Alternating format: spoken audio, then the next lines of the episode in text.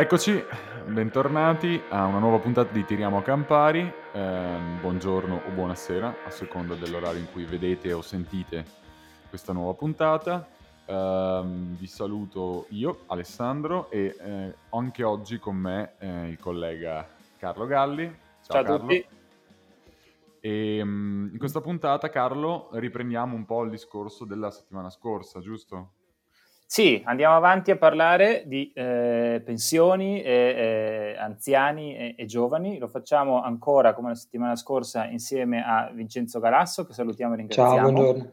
Ciao Vincenzo. E quindi se ci avete ascoltato la settimana scorsa e se non l'avete fatto fatelo, eh, abbiamo parlato di, in generale della struttura del sistema pensionistico, di come funziona, di dove vanno i contributi che noi giovani paghiamo oggi, di, di, quanto si pensa che riceveremo quando andremo in pensione e di come que- tutto questo sistema eh, si è evoluto nel corso degli anni, soprattutto eh, attorno agli anni 90 dove c'è stato un grosso cambiamento. Oggi affrontiamo un tema diverso che è quello più legato al, eh, al fatto che la popolazione sta invecchiando molto e quindi c'è una questione su quando si andare in pensione. Lascio la parola a te Ale. Sì, che poi appunto la prima domanda che che farei a Vincenzo è proprio questa, no? E quindi, cioè, ci troviamo in una situazione, nel contesto che tu hai ben spiegato settimana scorsa, dove eh, la popolazione, nel nostro paese in particolare, eh, è sempre più anziana, invecchia sempre di più, e quindi il dilemma pare essere quello di andare in pensione per forza di cose o più tardi o con meno soldi, giusto? Dov'è che troviamo un po' un equilibrio quindi in questo senso? Eh, allora, mi rendo conto che questo è un problema molto lontano per voi, quello dell'invecchiamento, eh, che, e quindi diciamo c'è sempre la domanda: ma perché mai i giovani si dovrebbero preoccupare di questo? Più giusto che eh, se ne occupino generazioni come la mia, che eh, sono coinvolte in questo fenomeno. In realtà il motivo è che eh, invecchiamento e pensioni vanno insieme perché ehm, insieme decidono, se volete, come vengono spesi i soldi pubblici. Quindi questo è il motivo per cui anche i giovani dovrebbero interessarsene. L'altro motivo è che il pensionamento, l'andare in pensione, è una scelta che riguarda il mercato del lavoro che è un punto dolente per i giovani, quindi anche su questo è importante che i giovani ci mettano un po', uh, un po la testa. Allora, iniziamo da un dato uh, storico uh, abbastanza, se volete, stupefacente. Cioè, se noi guardiamo al pensionamento, all'età di, media di pensionamento, ehm, di solito si usa l'età mediana di pensionamento, quindi per, ci si chiede quando è che il 50% della popolazione è già andato in pensione e lo guardiamo per diversi paesi nel corso degli anni, quello che vediamo è che l'età mediana di eh, pensionamento è diminuita fondamentalmente dalla seconda guerra mondiale fino alla metà degli anni 90, in quasi tutti i paesi, chiaramente con delle grandi differenze. Eh, il dato interessante per quanto riguarda l'Italia è che se guardiamo la metà degli anni 90, quindi diciamo quando è iniziata un po' l'epoca delle, delle riforme, eh, in Italia si andava in pensione a, in media, mediana più che media, a 58 anni. Cioè cosa voglio dire? Voglio dire che a 58 anni la metà dei lavoratori era già in pensione. E questo nonostante immagino nello stesso arco temporale comunque l'aspettativa di vita si è aumentata, cioè la gente comunque avrebbe potuto teoricamente esatto. lavorare di più, no? no, no, non è una banalità, ma... perché in realtà è esattamente quello che dici, cioè c'è questa forbice che si apre nel corso del tempo, perché dalla seconda guerra mondiale andiamo in pensione sempre prima, ma in realtà viviamo sempre più a lungo. E quindi, diciamo, il, il, il sistema previdenziale nasce in Germania alla fine del XIX secolo e eh, l'idea è che per chi eh, e si può andare in pensione a 70 anni, 71 anni, una roba del genere, quando la speranza di vita alla nascita era in, sui 65 anni. Quindi la pensione era, cioè ci dovete arrivare, Beh, esatto, ci dovete arrivare, se ci arrivate ve la siete meritata, perché no? Cioè, e mm. da lì passiamo ad una situazione in cui invece la gente va in pensione a 58 anni con una speranza di vita che poi non è la speranza di vita alla nascita, chiaramente quella importante, è la speranza di vita quando hai 50 anni, quindi diciamo quella condizionale. In realtà è una speranza di vita di almeno altri 20 anni, se non di più. Quindi ci sono de- delle generazioni che hanno, si sono passati una vita in pensione. E questo cambia? Allora, questo inizia a cambiare negli anni 90. Inizia a cambiare negli anni 90 perché fondamentalmente diventa poco sostenibile questa roba qua, cioè eh, diventa troppo costoso dare pensioni generose per un periodo così lungo ad una popolazione che proprio perché sta invecchiando vede delle coorti sempre più grandi di persone in pensione. Diciamo. A un certo punto i pensionati sono troppi, eh, non riusciamo più a pagare aliquote, non riusciamo più a, a, a, pagare le pensioni, cioè le aliquote contributive, pensate in Italia diventa l'aliquota contributiva del 38%, quindi, diciamo, e quindi veramente quasi la metà del, del, del, del salario lordo va a, in, a, finanziare le pensioni, a quel punto ci si rende conto che questa roba non può più andare avanti e a metà degli anni 90, ma questo non è solo in Italia, eh, cioè, ci sono dei grafici molto interessanti. Infatti era la domanda che ti volevo fare, quindi questo è un problema comunque che hanno in misura diversa, in modo diverso, comunque un po' tutti i paesi eh, europei, sono eh, democratico occidentali. Sì, occidentali diciamo il trend è lo stesso, il livello è diverso, quindi il trend è lo stesso, tutti vanno giù e fino a metà degli anni 90 e poi incominciano o ri- raggiungono una specie di plateau oppure incominciano a risalire.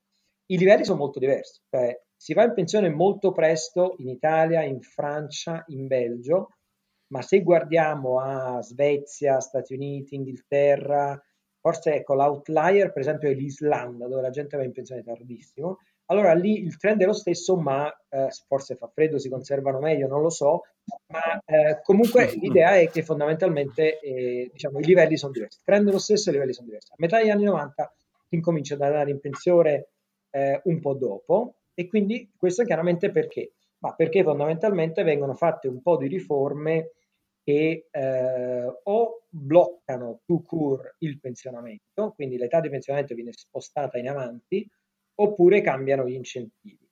Cambiano gli incentivi perché in realtà eh, il vero problema, se vogliamo, è che il pensionamento anticipato, eh, che appunto diventa molto diffuso negli anni 70 e negli anni 80, è una scelta razionale degli individui che seguono gli incentivi economici dati dal sistema.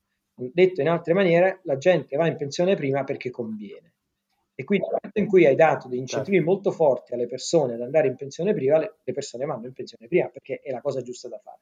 A un certo punto, appunto, costa troppo e quindi questi incentivi vengono modificati. Chiaro, quindi fondamentalmente è un trend che c'è stato, che ha riguardato tutti, le modalità con cui si è arrivati a questo e quindi anche le contromisure che si sono dovute prendere e anche forse quel punto no, eh, gli assi nella manica che avevano i paesi, sia in termini di possibilità di eh, appunto, situazioni di debito pubblico, situazioni di produttività, situazioni di mercato del lavoro, chiaramente poi erano diversi. Questo avrà sicuramente inciso.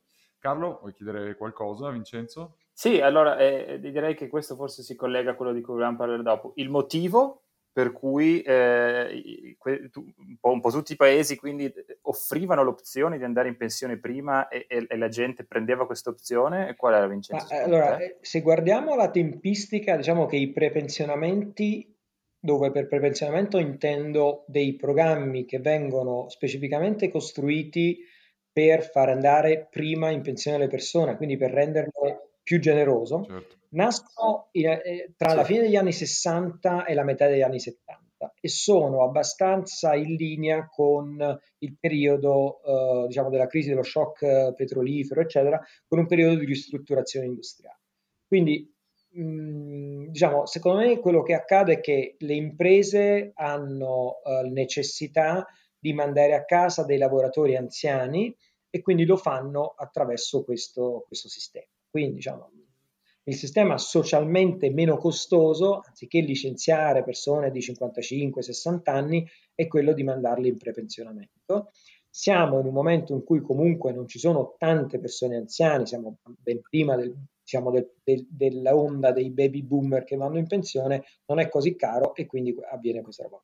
Tenete presente che questo avviene ovunque, cioè avviene in Italia sicuramente, ma anche in Germania, in Svezia e avviene nelle modalità più, più strane. Eh, in alcuni casi eh, vengono, eh, viene data la pensione a persone che erano, avevano per esempio più di 58 anni e che erano state disoccupate per almeno un anno in alcuni paesi. In altri paesi vengono date delle pensioni di disabilità, penso alla Svezia, eh, dove però la disabilità viene definita in una maniera mh, legata più al mercato del lavoro che non alla, al, al, al fisico, all'aspetto sanitario. Cioè si è disabile se non si è trovato, non si è stato in grado di trovare un lavoro durante un anno o due. Quindi diciamo chiaramente una questione economica.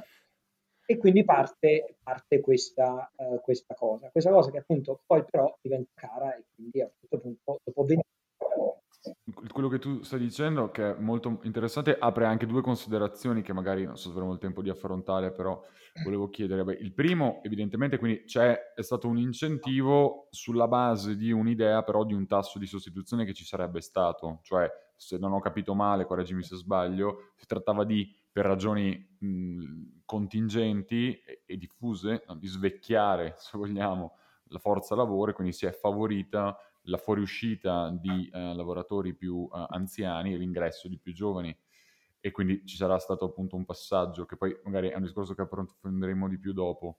L'altra cosa che mi domando è mh, se sono collegati o se è stato successivamente, ma se mh, però un conto, è prepensionare, quindi mi immagino no, appunto lavoratore a ridosso quasi, a cui viene dato un, uno scivolo per uscire, un conto è fare azioni come quelle che abbiamo fatto noi, dei famosi no, 15 anni, 6 mesi, un giorno, cioè sono cose un po' diverse immagino, cioè anche, per la, anche, perché non so che esigenza ci fosse fare quello. Sì, allora, eh, mh, mm, due punti importanti. Il primo è, mh, già negli anni 70 c'è questa narrativa della staffetta intergenerazionale. Questa è una narrativa che viene proposta in maniera abbastanza forte dai sindacati e viene accettata dalle imprese. E quindi l'idea è eh, pensioniamo un lavoratore e assumiamo un lavoratore giovane. Questa narrativa, che allora è stata utilizzata e che eh, ritorna frequentemente, soprattutto in paesi tipo l'Italia e la Francia, in realtà poi eh, si è visto mh, nel corso di quegli anni e anche successivamente è solo una narrativa, cioè non è eh, in realtà nei dati noi non vediamo questa sostituzione. Poi magari diciamo, ne parliamo un attimo più nello specifico anche per cercare di capire perché una cosa che sembra così ovvia in realtà poi non avviene, no? Perché la verità è che è ovvio che se una persona va in pensione c'è posto per qualcun altro, però non è così. Quindi diciamo, dobbiamo tor- ritorniamo tra un po'. L'altro discorso è quello che ehm, non tutti i paesi sono stati generosi con tutti, ovviamente. Noi in Italia siamo stati particolarmente generosi perché abbiamo aperto questa porta dei prepensionamenti non solo a chi effettivamente ne aveva necessità perché c'erano le strutture industriali, eccetera, ma è diventata una cosa più generalizzata e quindi diciamo, è stata una festa a cui sono stati invitati un po' tutti. Abbiamo aperto le gabbie. Abbiamo aperto le gabbie, esatto. Eh, esatto. Quindi diciamo questo è stato, e questo è stato anche un po' il motivo per cui alla fine il nostro debito previdenziale, la nostra spesa previdenziale è aumentata più che altrove ed è aumentata soprattutto negli anni 80, quando è aumentato anche il nostro debito pubblico, eh, perché il sistema era eh, profondamente viziato da queste, da queste fuoriuscite. Peraltro una cosa interessante, per esempio, che, eh, che trovo abbastanza ironica è che quando in Italia si parla di pensioni molto basse eh, e si fanno vedere dei numeri che effettivamente sono dei numeri eh, molto eh, così che, che colpiscono, no? cioè pensioni al di sotto dei 1000 euro e così via, molto spesso eh, sono le pensioni di chi è andato in pensione prestissimo. Quindi questo è un tema e lo rende anche molto difficile, cioè è, è, è un'obiezione o comunque una considerazione quella no, della pensione molto bassa che rende veramente difficile parlare in maniera tranquilla, seria, pacata dell'argomento, perché la risposta è proprio quella, ti fanno l'esempio no, di mia nonna che prende la minima da, so, 600, 700, 800 euro, però eh, sì, magari mia nonna ha lavorato eh, tre giorni e poi è andata in pensione, sì, questo... quindi, mh, mm, oppure noi, so, noi siamo veneti, c'è anche un'altra componente, cioè no, quella di chi ha lavorato con una quota componente molto importante del suo lavoro diciamo, sommerso o comunque non esattamente alla luce del sole e che poi evidentemente si trova oggi con pensioni, con pensioni molto basse. Quindi è, è, fatto molto bene a sottolinearlo. Cioè, mh, sì, molte persone sono entrate, con, ah, sono entrate, sono andate in pensione molto presto e quindi si sono portati avanti delle, persio- delle pensioni molto, molto basse. La cosa interessante è che in realtà uno dovrebbe calcolare qual è diciamo, il, il totale, se vuoi, della pensione che queste persone eh, ottengono nell'arco di tutta quanta la loro vita e molto spesso continuano ad essere delle, perso- delle pensioni generose rispetto a quelli che sono stati i loro contributi. Però questo è un discorso veramente molto difficile eh, da fare quando hai delle persone che hanno pensioni di 800 euro e quindi questa roba qua eh, è difficile da difficile parlarne, diciamo, ecco, anche solo parlare, affrontare il certo. tema. Certo, Poli- però si affronta anche si affronta anche, scusa Carlo, si affronta anche da sola, nel senso se stiamo parlando comunque di un sistema che premiava enormemente il reddito con cui tu ti presentavi all'appuntamento con la pensione, per quello che ci hai spiegato la settimana scorsa, è evidente che ci deve essere una spiegazione, cioè, al di là della mh, mhmm, sentimentalizzazione della cosa di fronte a evidentemente quello che poi eh, insomma, è gente che non ha rubato, se vogliamo, niente a nessuno da un certo punto di vista, certo. perché no, no, assolutamente il punto... di accedere a quel tipo di, di soluzione. Quindi è ovvio che adesso uno che prende 700 euro di pensione eh, sia diciamo, un confronto difficile, però la ragione è quella. Sì, io sono d'accordo con quello che dicevi, peraltro. Secondo me il punto è che queste persone non possono essere colpevolizzate, nel senso che le persone, molte persone hanno reagito in maniera estremamente razionale rispetto a quelli che erano gli incentivi. Cioè le pensioni in Italia rappresentano un test di razionalità economica fantastico, perché la gente ha veramente fatto la cosa giusta. Cioè sono stati veramente molto bravi a sfruttare, tra virgolette, quello che era il sistema, cioè hanno ottimizzato dati quelli che erano i vincoli dati dal sistema.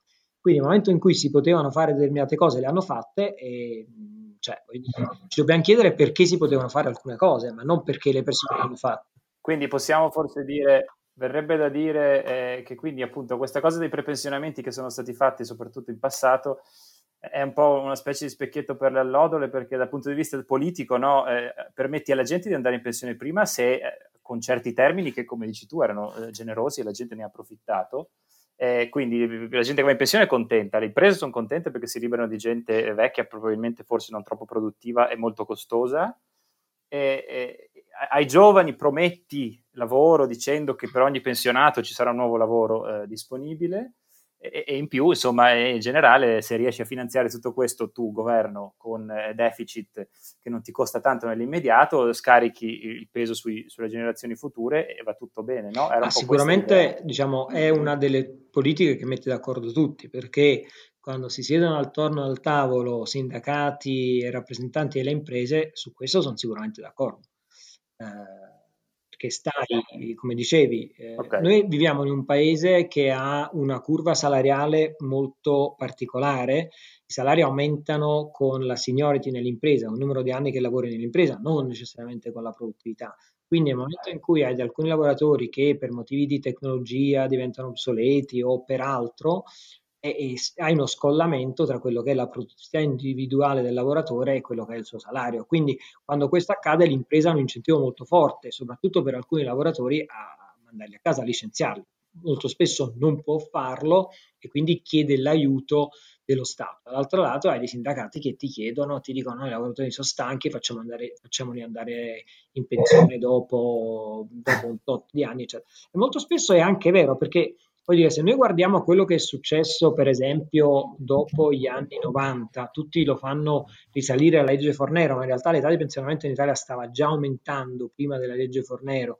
Il legame tra ehm, la, il, l'età di pensionamento e la longevità attesa, questo famoso legame tra queste due cose che è stato attribuito alla Fornero, in realtà era stato fatto già prima la Fornero l'ha solamente esteso ad altre tipologie di pensione, ma già c'era nel sistema. Comunque questo ha creato delle, delle difficoltà, perché esistono dei lavoratori che comunque fanno fatica a continuare a lavorare per arrivare ai 42 anni e 11 mesi oppure di, di, contributi o per arrivare ai 67 anni. Quindi il problema della flessibilità in uscita è un problema reale che però viene risolto molto spesso con delle eh, soluzioni un po' di comodo perché eh, il problema è che se vuoi andare in pensione prima devi accettare un taglio della tua pensione. E a maggior ragione un sistema contributivo dove tu sai quello che hai contribuito e quindi il calcolo è presto fatto. E quindi secondo te qual è l'equità in termini di, te lo faccio subito questa domanda, eh, quindi cos'è equo quando si parla oggi di vuoi prepensionamento o vuoi chiamarla flessibilità in uscita? Cioè dove sta quindi il confine? Anche perché ci dicevi l'altra volta che è evidente che tutto, tutte le cause, tutte le questioni di cui abbiamo parlato spingeranno e porteranno per ovvie ragioni proprio obiettive a rendere sempre più difficile il fatto di poter andare in pensione, in pensione addirittura prima, insomma, anche se c'è per alcune professioni e per alcuni ruoli, al di là della categoria legale del lavoro usurante, ma insomma ci possono essere delle situazioni varie e non prevedibili eh, generalmente uh, di un lavoratore che oggettivamente non ha senso, cioè è poco produttivo, non ha alcun senso che rimanga là e quindi bisognerebbe poterlo spingere a uscire, ma come fai a farlo uscire se la situazione è quella attuale dove quindi verosimilmente questo gli costerebbe ancora di più già in una situazione di pensione prevedibile? Allora, il, diciamo, la tua domanda solleva se vuoi due problemi. Dal punto di vista del design del sistema previdenziale, già allora il, il, sistema introdotto dalla riforma Dini prevedeva un, una finestra abbastanza ampia di uscita. Cioè quando è stato uh, creato il sistema contributivo, uh, il, il, legislatore consentiva il pensionamento anticipato, ma un pensionamento costoso, nel senso che tu vuoi andare in pensione prima, siccome sappiamo quali sono i contributi che tu hai fatto, vediamo qual è, la, qual è, il rendimento che possiamo darti sui contributi, ti possiamo fare molto facilmente il calcolo di quanto prendi se vai in pensione a 60 anni, a 62, a 64 o a 66. È presto fatto, si fa facilmente. Quindi, diciamo, nel contributivo questo problema, se vuoi, non si pone perché è molto facile, vuoi andare in pensione prima, ok. Tieni presente che eh, quando vai in pensione prima il, la penalità, se la vogliamo chiamare, gira attorno a un 5% all'anno, quindi andare in pensione due anni prima vuol dire che ci lasci giù il 10% della pensione. Quindi questi sono numeri molto più alti di quelli che vengono, eh, tendono a girare di solito quando si parla di riforma del, del pensionamento. L'altro aspetto che eh, stavi eh, eh tirando in ballo e che è molto giusto è quello legato ai giovani.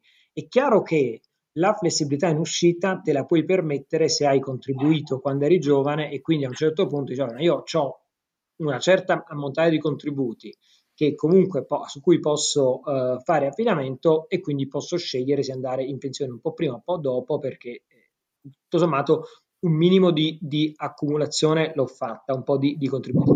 Ho fatto esatto. i compiti. Chiaro che se i giovani giovane, fanno sì, fatica sì, certo a contribuire quando sono giovani per tutti i motivi che ci hanno detto la volta scorsa, ma insomma legati al mercato del lavoro, e allora sì che questa flessibilità in uscita, anche se esistesse, e in realtà in parte esiste, eh, non sarebbe, eh, come dire, è, è, uno strumento che esiste ma che non ti puoi permettere, perché se non hai fa- versato i contributi quando eri giovane, dovrai necessariamente versarli più avanti e quindi diciamo, non potrai andare in pensione perché il rischio è che hai una pensione troppo bassa. Quindi questo è un problema che per i giovani sicuramente, eh, sicuramente si, si, si, andrà a verificare. Diciamo. Vincenzo, su questo allora direi possiamo, eh, mi sembra il momento perfetto per chiederti di elaborare un attimo su, uh, su, uno slogan che c'è stato molto anche con quota 100, ma che come abbiamo sentito sono 30 anni che se ne parla, ovvero è vero o no che quando favorisci il pensionamento eh, degli anziani eh, puoi dire che eh, per, ogni gente che, per ogni persona che va in pensione arriva un nuovo lavoro per un lavoratore giovane che si connette a quello che stavi dicendo tu prima sul fatto eh, di accumulare contributi. Sì, che poi era quello no, che ci dicevi già anche prima quando hai fatto l'esempio degli anni 70, cioè, solo che adesso, siccome eh, sono cicli ricicli, è uno slogan che è stato molto um, alla base anche no, di una certa propaganda o campagna, nell'ultimo di quota 100, però in generale no. Sì, allora diciamo che eh, mi posso dare due risposte, una più diciamo di teoria economica, se vogliamo, e un'altra più empirica. Partiamo da quella più di teoria. Allora, quali sono le ipotesi alla base di questa idea per cui se esce una persona anziana entra un giovane? Vi ripeto, dal punto di vista così visivo è ovvio che è così. Però perché potrebbe non essere così? Allora, il primo punto è che eh, la prima ipotesi alla base di questa idea è che il mercato del lavoro ha un numero di posti di lavoro fissi. Okay? Come se fosse un autobus, un autobus durante l'ora di punta. Io diceva, ma io non riesco a salire se qualcuno scende da questo, da questo autobus. In realtà il mercato del lavoro non è un autobus in ora di punta, il mercato del lavoro è, è un autobus che si, che si sgonfia e si gonfia, è un autobus che durante alcuni periodi aumenta a dismisura perché trova, trovano lavoro tantissime persone, ma poi ci sono dei momenti di crisi dove in realtà non c'è più nessuno o poca gente riesce a trovare lavoro. Quindi, diciamo, quello che accade è che il numero dei posti di lavoro sicuramente non è fisso. Non è fisso nel breve periodo, perché ci sono oscillazioni economiche, non è fisso nel lungo periodo, perché i paesi che crescono di più hanno anche un mercato del lavoro che aumenta, quelli che non riescono a crescere come noi hanno un mercato del lavoro che aumenta. Questo è il primo punto. Il secondo punto è quello della sostituibilità. Un, esce un giovane dall'autobus, un anziano dall'autobus, entra un giovane. È così nel mercato del lavoro? Non necessariamente, perché mi rendo conto che ci sono alcuni mestieri per cui questo può essere vero, perché effettivamente se stiamo parlando, non lo so, eh, ipotizziamo dell'insegnamento, ma in fondo se eh, esce un insegnante anziano, entra uno giovane, fanno la stessa cosa.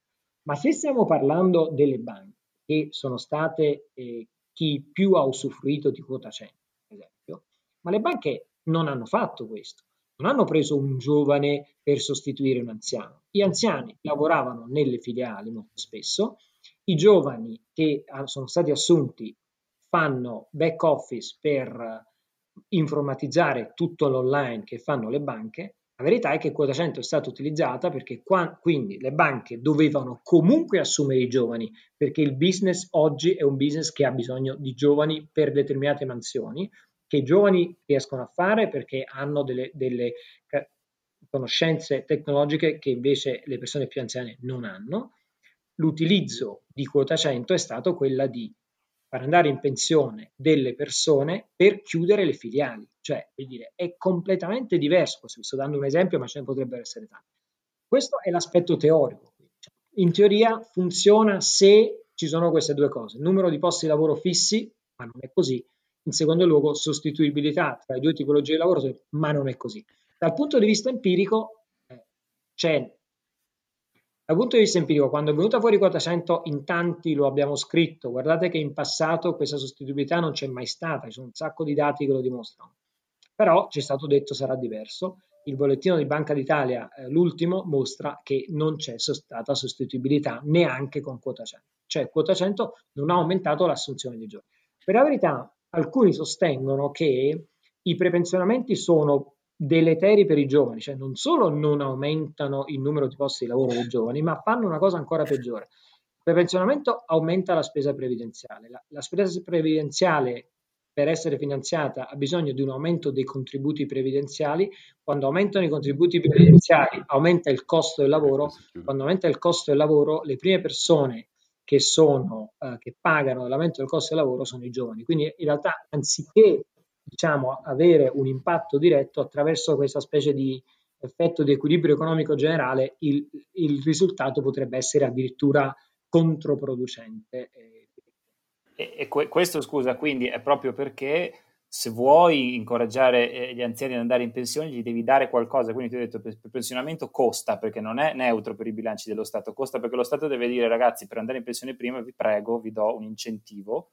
E tu stai dicendo, se poi l'incentivo lo pagano i giovani e, e le aziende tramite i salari, allora è un disastro perché proprio non funziona. Il, la, l'iniquità fra le generazioni aumenta, ma tra l'altro sarebbe interessante, anche se eh, è uscire un po' dall'argomento, capire se questa diciamo, sostituzione sarebbe favorita da una maggiore flessibilità anche all'ingresso, cioè quanto potrebbe essere legato anche il fatto che l'imprenditore o l'azienda insomma sa che poi si assume il giovane al posto dell'anziano, poi è molto rigida la questione Ma, anche sai, lì diciamo ci sono state negli anni, soprattutto negli anni 70, soprattutto in Germania, ci sono state delle ehm, diciamo dei programmi che chiedevano proprio una sostituzione uno a uno, cioè se volevi mandare in pensione dovevi prendere qualcuno. Però quando prendi qualcuno non è che lo stai prendendo, ci sono, ci sono, due, ci sono due, cose da dire. Uno è che non è che lo, mh, anche un programma di questo tipo non ti può chiedere di tenere il giovane per sempre. Quindi una cosa che tu puoi fare è te lo tieni per un anno o due, dopodiché lo licenzi, paghi anche poco perché comunque stai licenziando una persona che è stata contro tre anni. L'altra cosa è, ma qual è il controfattuale? Che sarebbe? Il controfattuale vuol dire che cosa sarebbe accaduto se non ci fosse stata quota 100. L'impresa non avrebbe eh, assunto il giovane e quindi è quota 100 che ha fatto assumere quel giovane? La risposta in realtà è no, perché come facevo l'esempio delle banche, le banche i giovani li assumono comunque perché hanno bisogno di, eh, perché hanno bisogno di persone che hanno determinati tipi di conoscenze che certo. le persone più anziane non hanno. Quindi la verità è che la banca è contentissima perché il giovane lo avrebbe assunto comunque, ma intanto si scolla di torno una persona anziana. Peraltro, visto che parliamo di banche, Avete presente che le banche questo, questo giochino qui lo facevano anche prima, ma lo facevano pagando loro, perché esistevano questi, eh, è un, un um, diciamo, dei fondi di solidarietà che sono pagati dalle imprese stesse, attraverso le quali le imprese possono mandare in pensione delle persone, poi pensione, diciamo non in pensione, ma possono pagare il corrispettivo di una pensione alle persone che sono a sette anni dal pensionamento. Quindi le banche fondamentalmente spesso pagavano le persone anziane o vicino alla pensione una pensione per starsene a casa e non lavorare e questo lo facevano di tasca loro. Quindi quando arriva quota 100 che ti permette di scaricare sul, sullo Stato parte di questo costo, ovviamente ben venga, perché qui poi dire, tutti, siamo tutti agenti razionali e quindi anche le banche, giustamente, se si trovano di fronte alla legge che le aiuta, chiaramente l'aiuto se lo prendono. Ok, perfetto, grazie Vincenzo, chiarissimo. Quindi, eh, ultima domanda eh, prima di concludere, eh, una domanda un po' generale, però così ci lasciamo con una raccomandazione, magari un po' di speranza.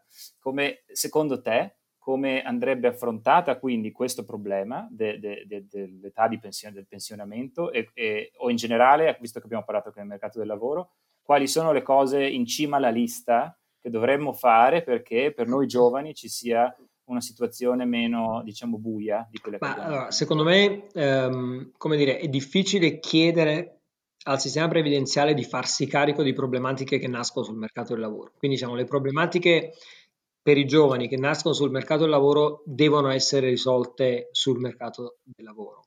E quindi diciamo, la, la risposta va un po' altrove. Uh, rimane il problema della flessibilità in uscita, cioè rimane il problema che ci hanno detti prima, perché effettivamente eh, bisogna chiedersi che cosa devono fare le imprese quando i lavoratori sono comunque molto costosi, magari eh, eh, relativamente alla loro produttività. Credo che dovremmo ritornare alla logica della eh, riforma del 95, cioè consentire flessibilità anche costosa e a quel punto ci possiamo chiedere se questo costo, che effettivamente è ampio perché vi dicevo potrebbe essere pari al 5% eh, di penalità sulla pensione per anno di prepensionamento, a quel punto quello che ci possiamo chiedere è per esempio se l'impresa può fare qualcosa. Cioè, se tu impresa a un certo punto hai deciso di mandare via un lavoratore o preferisci mandarlo via prima, abbiamo visto con l'uso dei, dei fondi di solidarietà che alcune imprese sono disponibili a farlo e quindi secondo me soprattutto nel settore dei servizi sarebbe giusto uh, pensare a una situazione in cui anche le imprese contribuiscono a questo tipo di, questo tipo di flessibilità. Quindi dividere un po' il costo, diciamo, se volete, tra lavoratori e imprese però non può essere sempre eh, il settore pubblico, lo Stato diciamo, a pagare la flessibilità.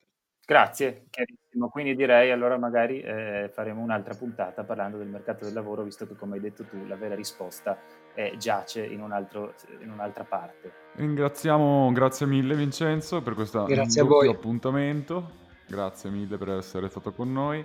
E come, grazie Carlo. Grazie mille. Alla prossima.